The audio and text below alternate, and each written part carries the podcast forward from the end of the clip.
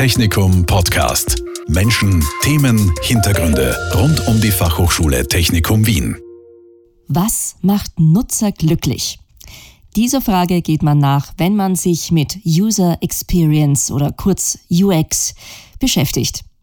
Eine, die das schon sehr lange macht, ist mein heutiger Gast. Verena Seibert ist Psychologin und beschäftigt sich seit 28 Jahren mit User Experience vom psychologischen Standpunkt aus.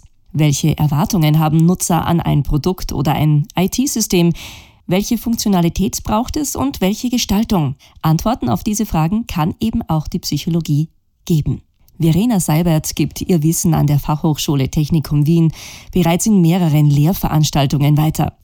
Ganz neu ist jetzt auch ein Seminar an der Technikum Wien Academy, das sich nur mit User Experience Psychology beschäftigt.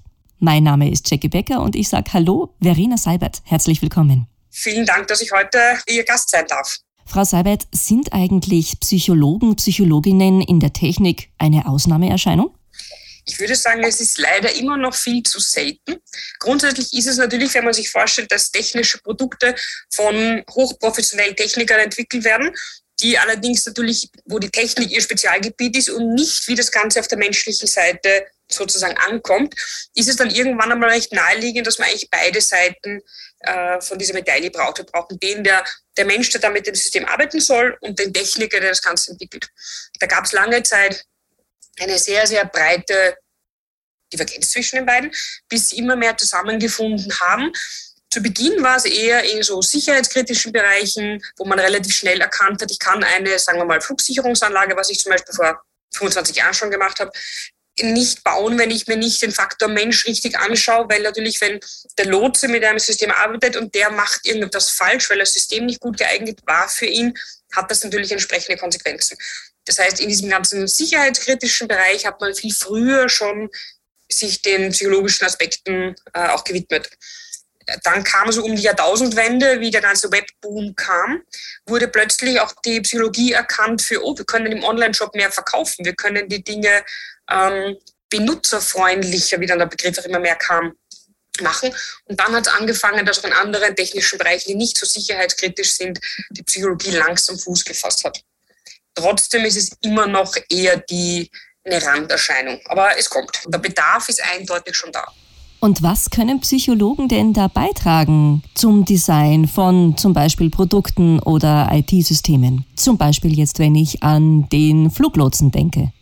Ja, das Allerwichtigste ist sicher, es muss mal den geistigen, sagen wir mal, kognitiven Fähigkeiten des Menschen oder der Benutzer angepasst sein. Wir haben ja so gern das Gefühl, dass wir selber so logisch strukturierte Denker sind, sind wir aber irgendwie gar nicht. Es gibt ganz, ganz viele Mechanismen, die im Gehirn arbeiten, auf die wir keinen Einfluss haben, die aber ganz viel beeinflussen, was wir sehen, was wir wahrnehmen, wie wir entscheiden. Und wenn ich diese Mechanismen nicht kenne, äh, dann sitzt vielleicht in einer Krisensituation mein Lotse vor dem System und gewisse Mechanismen an Stress, an Überlastung oder einfach an der Wahrnehmung beeinflussen die Entscheidungen in einer negativen Art und Weise unabsichtlich.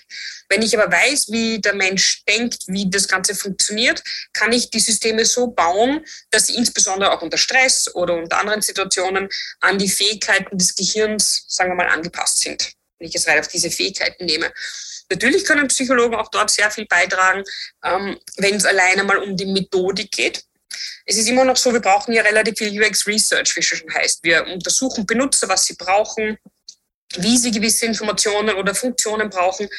Und da ist immer die Gefahr sehr groß, wenn man das methodisch nicht sauber macht, dass man zu Erkenntnissen kommt, die aber unter Anführungsstrichen falsch sind. Das heißt, nicht die Realität für den Benutzer abbilden.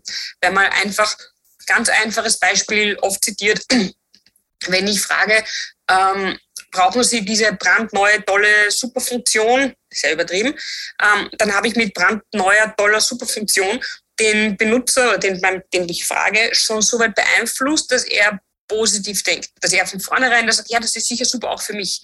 Wenn ich ihn aber versuche, neutraler zu befragen und nicht zu beeinflussen durch die Frage schon, kriege ich einfach validere, also echtere Ergebnisse. Sehr bezeichnendes Beispiel.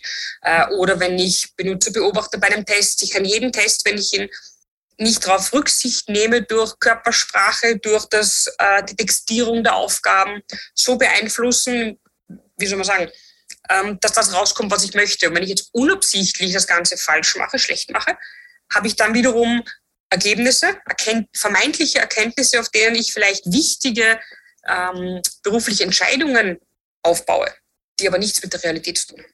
Also hier können Psychologen auch sehr viel in der Methodik beitragen. Mhm der Bereich UX Psychology, also User Experience und die psychologische Sichtweise darauf, ähm, das ist ja ein sehr breites Feld. Sie haben es schon erwähnt, Sie haben bei der Flugsicherung Ihre Expertise eingebracht. Was gab es denn noch für Branchen und Bereiche, in denen Sie gearbeitet haben? Können Sie uns da ein paar Beispiele geben? Ähm, ja, also das war sehr viel. Es sind angefangen von, wenn ich so ein bisschen geschichtlich zurückschaue, wie die ersten österreichischen Banken ihre ersten Selbstbedienungsterminals zum Beispiel ähm, entwickelt haben. Wie sie die ersten Terminals hatten, haben wir zum Beispiel ganz, ganz am Anfang Benutzertests gemacht, wie die Leute, die noch keine Ahnung von irgendwelchen Touch-Elementen hatten, mit den Systemen umgehen können. Wie die ersten Bankomaten auf die Straße kamen, war die Variante, wie gestalte ich die, das Interface von Bankomaten, dass die Benutzer auf der Straße das Vertrauen haben, Bankomaten auf die Straße zu bringen, war ein großes Ding, damit zu arbeiten. Bis hin zu, wie die Smartphones noch ein seltenes Gut waren. Kaum hat jemand im privaten Umfeld solche Dinge gemacht. Habe ich auch an einem Forschungsprojekt mitgearbeitet, wie es darum ging, wie werden diese lustigen mobilen Geräte, da wollen wir so ausdrücken, in Zukunft ausschauen. Das waren Forschungsprojekte, wo unter anderem in großen zwei, zweijährigen Feldstudien wir untersucht haben, ähm, wie Handys der Zukunft, so wie sie jetzt ausschauen, was da sein könnte gemacht für, keine Ahnung, ganz klassisch für Software für Logistikunternehmen, ähm, zum Teil auch Sachen für SAP, wie da Interfaces ausschauen, bis hin zu, ähm, was ich jetzt gerade zum Beispiel mache, große Packaging-Firmen, wo es darum geht, die haben äh, digital oder auch zum Teil noch auf Papier ihre Anleitungen, ihre sogenannten Operating Procedures. Wie gestalte ich die, dass der Facharbeiter, der unter Stress eine Bedienung, eine Maschine bedienen muss, ähm, tatsächlich sich durch diese Anleitungen schnell durchfindet, schnell den Anweisungen, die in diesen Anleitungen vorhanden sind, folgen kann. Ähm, ist auch zum Beispiel jetzt ein großes Thema, diese ganzen Anleitungen, ob jetzt äh, auf Papier oder bereits digitalisiert. Wenn ich da jetzt nochmal nachhaken darf beim Thema Bankomaten, das interessiert mich jetzt. Wie musste denn ein Bankomat gestaltet werden? Was waren denn da die Kriterien, die Sie herausgefunden haben, damit die Leute Vertrauen zu diesen Geräten haben und auch damit zurechtkommen? Also da war natürlich der, der Vertrauensaspekt ein ganz wichtiger Punkt, das, was Sie auch schon angesprochen haben. Und da war auch zum Beispiel die Vorgabe seitens der Hersteller, ähm, es müssen die wir müssen verhindern, dass die Benutzer, wenn sie vom Bankomaten weggehen auf der Straße, ihre Bankomatkarte im Gerät vergessen. Wenn die Bankomatkarte im Gerät zurückgelassen wird, sorgt das für total viel Angst. Ähm, wenn ich nur das Geld, nur unter Anführungsstrichen, das Geld vergesse, okay, dann sind halt die, damals waren Schilling, 500 Schilling, was auch immer weg, auch blöd. Aber das sorgt nicht für richtige Angst. Aber die Bankomatkarte, wenn die in der Karte, was sind das um Gottes Willen, wer, wer kriegt die, was passiert dann? Und das hätte auf der einen Seite für die Bank Konsequenzen, wenn die Karte weg ist, ganze Administrativaufwand plus für den Benutzer. Und da war zum Beispiel die Aufgabe, was immer die Benutzer tun, sie müssen die Karte in der Hand halten, wenn sie weitergehen. Und das, das ist dann so die Sache, dass man sich psychologisch anschaut, den Spannungsbogen der Aufgabe, mit der der Benutzer an das Gerät geht. Wenn der Benutzer oder der, der Kunde zum Bankomaten geht, denkt er sich, okay, ich möchte, keine Ahnung, 100 äh, Euro abheben. Vielleicht denkt er sich noch, ich möchte zwei 10-Euro-Scheine dabei haben für, für irgendetwas. Ähm, dann schaue ich mir diesen Spannungsbogen der Aufgabe an und weiß genau, die Konzentration des Benutzers auf seine Aufgabe lässt in der Sekunde nach, wo er das Geld in der Hand hat. Weil das ist der Spannungsbogen der Aufgabe. Das heißt, ich muss im Zuge dieses Spannungsbogens, wo ich weiß, danach ist die Konzentration weg, dafür sorgen, dass er die Karte nimmt. Und damit habe ich ohne zusätzliche Hinweisschilder oder sonst irgendwas dafür Sorge getragen, dass er auf jeden Fall die Karte in der Hand hält, bevor er das Geld haben kann. Das heißt, er kann nicht weggehen, okay, wenn er es liegen lässt, Pech. Aber er kann nicht weggehen mit dem Geld in der Hand und die Karte vergessen. Das ist recht interessant, wenn man das anschaut im Ausland. Wir sind in Europa einer der wenigen Länder, die diese Reihenfolge hat. Wir sind aber einer der wenigen Länder, wo die Leute wirklich die Bankomatenkarten viel weniger äh, verlieren oder vergessen. Weil wir eben hier psychologisch Hand angelegt haben. Ah, Sie waren das. Das habe ich mir nämlich schon so oft gedacht. Ich bin so dankbar, dass man zuerst die Karte nehmen muss und dann das Geld bekommt, weil ich hätte das sicher schon hundertmal vergessen, diese Karte. ja, und das ist so ein, so ein schönes, alltäglich, wenn man es dann gemacht hat, einfaches Beispiel. Aber solche Dinge gibt es halt in, auf jeder Website, in jedem Produkt, in jedem, alles was Handy ist, jedes Navi, ganz egal, gibt es diese Spannungsbögen. Äh, und dann kann man das Ganze natürlich noch, ohne jetzt hier zu sehr ins Detail gehen, super spannend erzählen, was im Gehirn damit funktioniert, rein neurologisch, was im Gehirn abläuft. Also man kann es auch wirklich erklären. Das ist nicht nur ein, das klingt jetzt ganz nett, sondern warum das im Gehirn so funktioniert, dieser Spannungsbogen, das kann man auch wunderbar erklären. Das heißt, diese psychologischen Konstrukte, die ich immer mit Kunden erarbeite, haben immer eine, eine wissenschaftliche Fundierung, ohne dass man die Kunden mit wissenschaftlichen Details langweilen muss, sozusagen, weil das interessiert ja nicht jeden. Aber es ist immer fundiert. Es ist nicht nur, ich bin der Meinung das, sondern man kann es eindeutig wissenschaftlich belegen, das. Das finde ich sehr, sehr wichtig. Mhm. Wie ist das denn in der Ausbildung, im Studium der Psychologie? Spielt da User Experience eine Rolle? Äh, leider noch nicht wirklich. Also gerade in Österreich ist die Psychologieausbildung, das Studium schon sehr Richtung therapeutische, klinische Anwendungen spezialisiert. Das bisschen gibt schon Medien, aber nicht jetzt UX im klassischen Sinne. International gibt es auch ähm, sehr, sehr wenig, also wirklich in einem Psychologiestudium UX beigebracht wird. Deswegen ist es wichtig, dass man als Psychologe in dem Umfeld sich selber auch ein, zum einen ein technisches äh, Wissen aneignet, sagen wir mal, und durchaus mit eigener Initiative auch diese Brücke schlagt, mit Zusatzausbildungen äh, oder ähnlichem. Also rein, wenn man nur, nur wenn man das Psychologiestudium hat, hat man auch nicht UX. Und auf der anderen Seite, in den, wenn ich den, die andere Seite mal kurz beleuchten kann, in der technischen Ausbildung gibt es natürlich keine Psychologie. Deswegen gibt es eben jetzt immer mehr einzelne, oder kaum Psychologie, deswegen gibt es jetzt in einzelnen Studiengängen, zum Beispiel eben am, am Technikum Wien in der Informatikausbildung gibt es ein bisschen Psychologie schon, aber ganz stark dieser UX-Management-Lehrgang, UX die auch diese Brücke schlagen soll, für Techniker Psychologie beizubringen. In diesem Lehrgang sind schon, ist schon ein bisschen was an Psychologie drinnen. Und jetzt gibt es eben die äh, neue Ausbildung da am Technikum, eine, ein Seminar wirklich nur UX Psychology, wo ganz schwerpunktmäßig für Techniker, Designer, alle möglichen Leute, die in das, der Entwicklung von Systemen, Webseiten, Produkten arbeiten, dass man denjenigen Psychologie beibringt, die eben sonst keine Chance haben, genau diesen, diesen Aspekt der Psychologie zu lernen. Mhm. Dieses Seminar wird an der Technikum Wien Academy angeboten. Was genau beinhaltet denn dieser Kurs?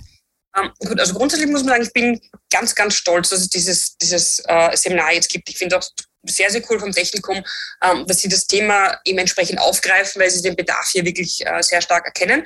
Ähm, nachdem ich das ja jetzt seit 25 Jahren in der Industrie immer wieder unterrichte, trainiere, in die Projekte einbringe, habe ich, glaube ich, einen sehr, sehr guten Einblick dahin, was wirklich die Kenntnisse aus der Psychologie sind, die die Industrie und die Wirtschaft braucht.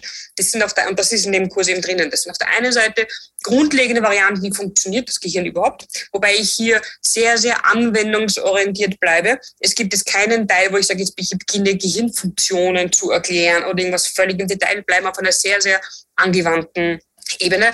Ähm, also so gewisse Grundlagen. Und dann gehen wir auf diese typischen Verhaltensweisen oder Verzerrungen oder Fehler, die wir in den Denkweisen üblicherweise machen, ohne dass wir uns dessen bewusst sind, ein. Und haben immer die Brücke dazu, was das im UX-Design bewirkt.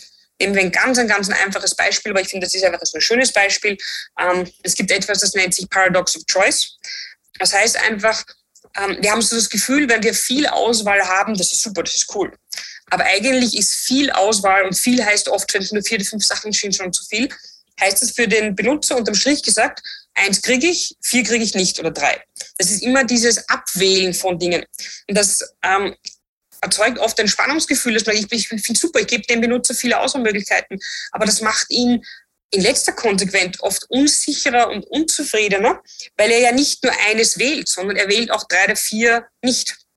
Ähm, und dass man sich auch mit diesem Nicht-Aspekt auseinandersetzen muss, zum Beispiel.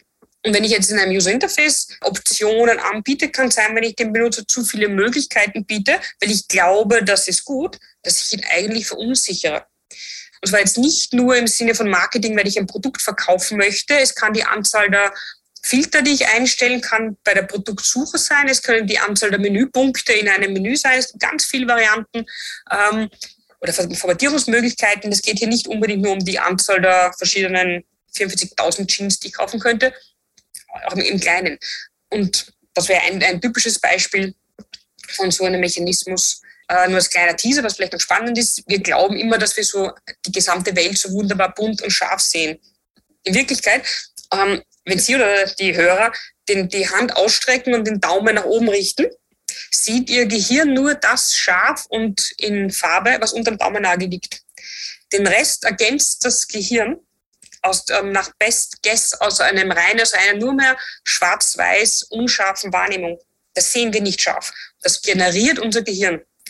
Und wenn wir jetzt wissen, nach welchen Mechanismen generiert mein Gehirn meine Realität, wie es alles zusammenbaut, unter Anführungsstrichen, was nicht unter dem Daumennagel liegt, weiß ich, wie ein Interface, was ich in einem Interface machen kann und was ich nicht machen darf, weil mein Gehirn mir schon ein falsches Bild zusammenbaut.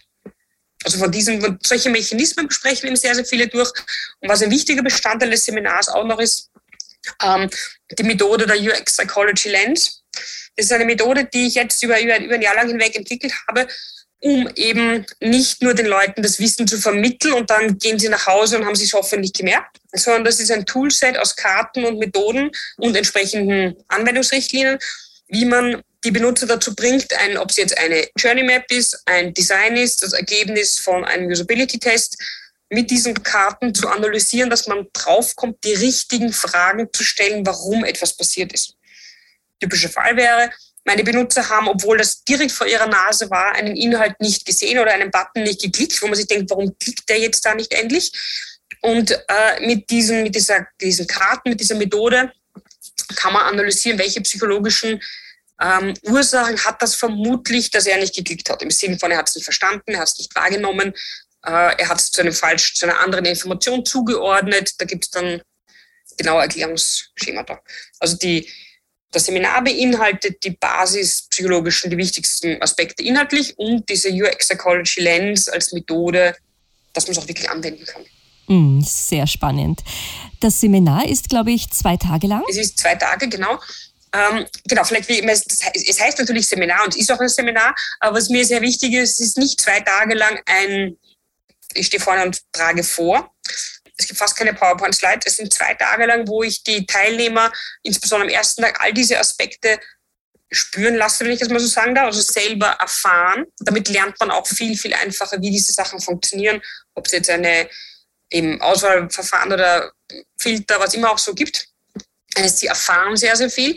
Und mit Zuge des Erfahrens bauen sie selber sozusagen für sich zusammen, wie diese ganze Methode dann funktioniert. Das heißt, es ist nicht ein Vortrag, sondern es sind zwei Teile lang voller, wenn ich jetzt sage Erlebnisse, klingt das jetzt vielleicht falsch, aber es soll so rüberkommen, Erlebnisse und ganz, ganz viele Beispiele aus dem, direkt aus dem Designumfeld, direkt mit Produkten, mit Systemen, um das anzuwenden. Mhm. Wer ist denn die Zielgruppe für dieses Seminar?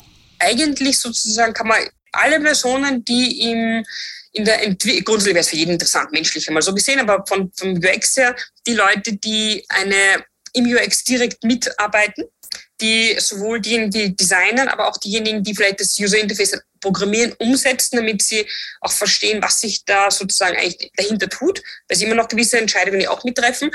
Es wäre sehr, sehr wichtig, Stakeholder zu haben, also einfach auch Manager, Projektmanager, Scrum Master, damit sie verstehen, den Faktor Mensch dahinter besser einzuschätzen.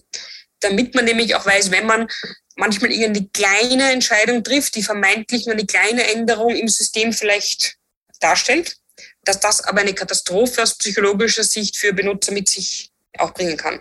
Das heißt, wir haben eigentlich sozusagen die gesamten Projektteams plus die entsprechenden Stakeholder dazu. Marketing ist natürlich interessant, äh, wobei ich nicht die psychologischen Marketing-Aspekte bringe, muss ich auch ganz sagen. Wir reden hier wirklich von User Experience nicht von Marketing. Aber trotzdem, wenn die Marketing-Personen dann die Systeme verkaufen, an den Mann bringen, diskutieren und sie verstehen die Psychologie dahinter der Systeme, ist es natürlich auch sehr interessant oder wertvoll. Das neue Seminar User Experience Psychology an der Technikum Wien Academy. Vielen Dank, Verena Seibert, dass Sie uns das vorgestellt haben und auch so viel und so Interessantes über die psychologische Sichtweise auf die User Experience erzählt haben. Bei dieser Gelegenheit haben wir auch gleich das Geheimnis der Bankomaten gelüftet. Vielen herzlichen Dank für dieses Gespräch und danke auch unseren Hörern fürs Dabeisein. Es war mir ein großes Vergnügen. Vielen herzlichen Dank für die Möglichkeit, das Ganze vorzustellen. Technikum Podcast. Menschen, Themen, Hintergründe rund um die Fachhochschule Technikum Wien. Dieser Podcast wurde produziert von Radio Technikum.